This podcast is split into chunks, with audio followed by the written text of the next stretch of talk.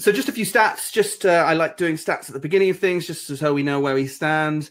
Um, now I've, I've dug these up from uh, sources which aren't listed on here, but I'll make sure they're all in the notes. So if you want to dig further, but about um, on the stat I read, 92% of customers read online reviews before buying. So these are just text reviews, you know, the things you see on Amazon or Sayhola. A huge amount of people want to look at those. Mm. And crucially, 70% of people trust reviews from strangers. They trust review from people they don't know.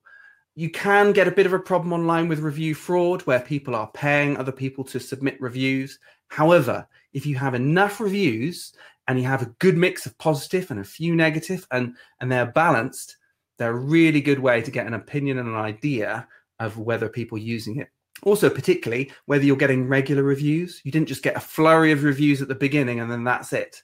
It's all about getting regular reviews so people can see that service is still working and people still like it. Also the um, this is quite interesting that uh, customer reviews can actually increase product conversion. Now it depends on when they're used but you can use it um, maybe as people are coming through the consideration decision stage of buying a product and it can actually increase conversion. And this is where those um, uh, product like tips or insights can be really useful where you're sharing something uh, about the software. I think it brings people a little bit closer.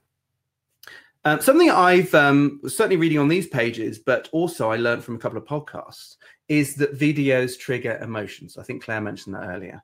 But if we see someone smiling, and you've probably found this watching the TV or something like that, if you see someone smiling, you will find yourself smiling as well. Uh, it's the same with laughter. If you if you listen to someone laughing on a podcast, uh, I start I start smiling. I start laughing with them. It's we we, mirror people. That's what we do. Most people do that. Um, we do it to feel comfortable. We do it because it, that's the the social social situation. Um, and often, uh, as as humans, as as animals, we would do that when we're together and and very close to each other. But video can um, give the impression of being close to someone. And also, something else I learned quite recently is actually if you can get close to the camera and have a tightly cropped um, shot, that will actually give the impression that you're very close to that person and create a more a deeper bond. I mean, none of it it, it is uh, as real as being next to the person, but it does uh, echo that or mirrors it. Um, video also has a higher retention rate compared compared to text. Now that's retention of the information that's in the video itself. So this is useful for any video work, whether testimonial or otherwise. But people find it a lot easier to remember because we're very visual creatures. That's how we work. Um, it's very quick for us to see something and interpret it, whereas reading is hard work. It actually uh, takes a lot longer to go through our um, our brain so that we understand what's going on. Whereas um, something that's visual is a lot quicker, and so therefore it's easy to, easier to retain. And and this is crucial for video testimonials. I think they are easier to share. It's it's quite difficult sometimes to uh, you can share a blog, I guess, or you could s- take a little snippet from um, from a testimonial that you've seen and share it. But it's a lot easier to see something on Twitter um, with a little embedded video and just share it with other people, particularly if it's got you in it. So if I give a video testimonial to a product or service I've been using and they publish that on their website or all their social feeds, I'm going to want to share that because I am proud and pleased to give them that testimonial. So I'm going to want to share it with other people. Uh, and that can make it, that can sort of it, uh, increase the reach. Anyway, let's move on to stats.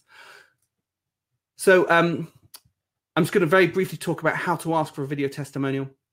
I'm actually um, was just uh, finishing off the email template because I've uh, I've worked with a number of customers on different email templates for getting client testimonials um, or for asking their clients about testimonials. So what I'm going to do is I've almost finished putting that chain together so you can see how to ask follow-ups, how to say thank you, what's next, and all those steps. I mean, obviously that you'll need to tailor them for the particular the way that you're asking, but you can use them as a guide to start off with. I find that very helpful. Um, I think it's quite difficult to ask for a testimonial. Certainly, if it's if it's um, if you're not with your customer already. I think if you're in front of your customer and you've just completed the delivered the service or the product, it might be easier at that time to uh, get the testimonial. Um, but sometimes it's quite difficult remotely. Maybe we've just finished a website for someone and Um, we've then let the website bed in for 14 days or so. And so actually the project project's been going on for quite some time, maybe a couple of months. And so at what point do you ask? So we tend to ask at the end of the process when we're wrapping up, making sure everything's okay. And what we tend to do first is we'll ask for just uh, some feedback. So how did the project go? What are the benefits to them? That sort of thing. So just sort of general feedback, and that can be in text if if they're willing to give that feedback, then I would then go a little bit further and say, "Oh, that's really good. Do you mind doing that as a video testimonial?" And so I'll then decide whether we can organize to go and visit them or we do something remotely. And we'll talk about the different ways we can do that filming later. But I wouldn't always just jump into doing a video testimonial. Um, I think you might want to just find out who's interested first, who is keen, who's passionate, who's going to say really nice things about your company. Um, and then and you can do that much easier with something like uh, just a text testimonial and that's actually we'd, we'd use Sayhola for that so we'd send out Sayhola um, after every successful project and then the people who come back to that are the ones i will focus on to um, go and ask if they want a video testimonial. So know that if I do, if you do get a Sayhola review and you fill it out, I might well be in touch with you saying that's really nice. Maybe we could have a video testimonial. The other thing I found quite useful is, and actually this can work for other other emails as well, is to ask if people can do you a favor. I think we wrote a blog article on this. I will try and find it on our on our website. But if you ask someone to do you a favor, they feel a little bit more likely to do that, even if they don't like you. And I think the example that Louise wrote on the blog is Benjamin Franklin, but he had uh, someone who didn't like him, but but he wanted his help on something, And so they wouldn't work together. But he he said, "Look, can you do me a favor?" So. Um, the other guy he was working with felt obliged to do that because actually he he he wanted to help and he felt like that, that asking for a favor was actually something that he could do and all those barriers um, about him being his um, competitor just disappeared and he wanted to help him. So actually, it can be quite useful if you ask your customers if they can do you a favor, because a lot of those barriers go down, and a lot of people are quite willing to help you. Okay, so this is where we get into the the detail and the fun. Um, we're going to go through interview formats, and Claire and I is going to talk about our experience and some some tips and tricks that we found with that. Um, whether it's like a formal interview where you'll go and visit someone, or something quick at an event, or even remotely. Um, very similar to this almost. Okay, so we're going to start with formal interviews. I'll just give a rundown here, then Claire, maybe you can give me your feelings on it. So, formal interviews are something you might see on the BBC. They're a very formal style. Um, they're quite professional, mm. uh, definitely.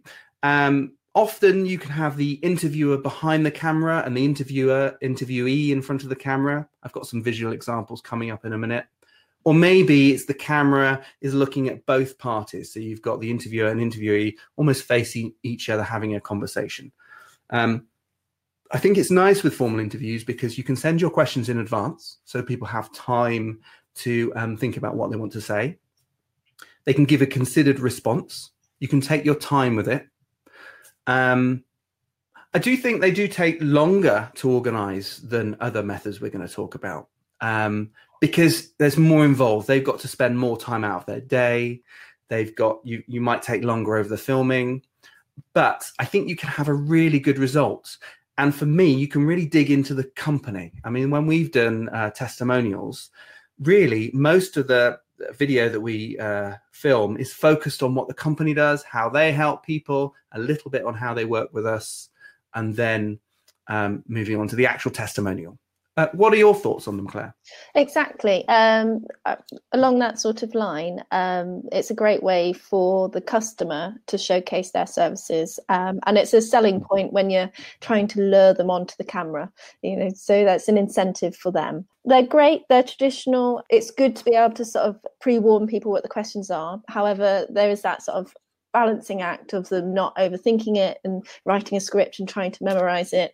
There's a balance of how you manage it. Yeah, like you say, you can get a really sort of full, sort of flavored response, and it's generally uh, you can make people quite comfortable because you can kind of set them up and it's slightly more staged and you can take your time with it. If you found this podcast interesting, then you might like my marketing club.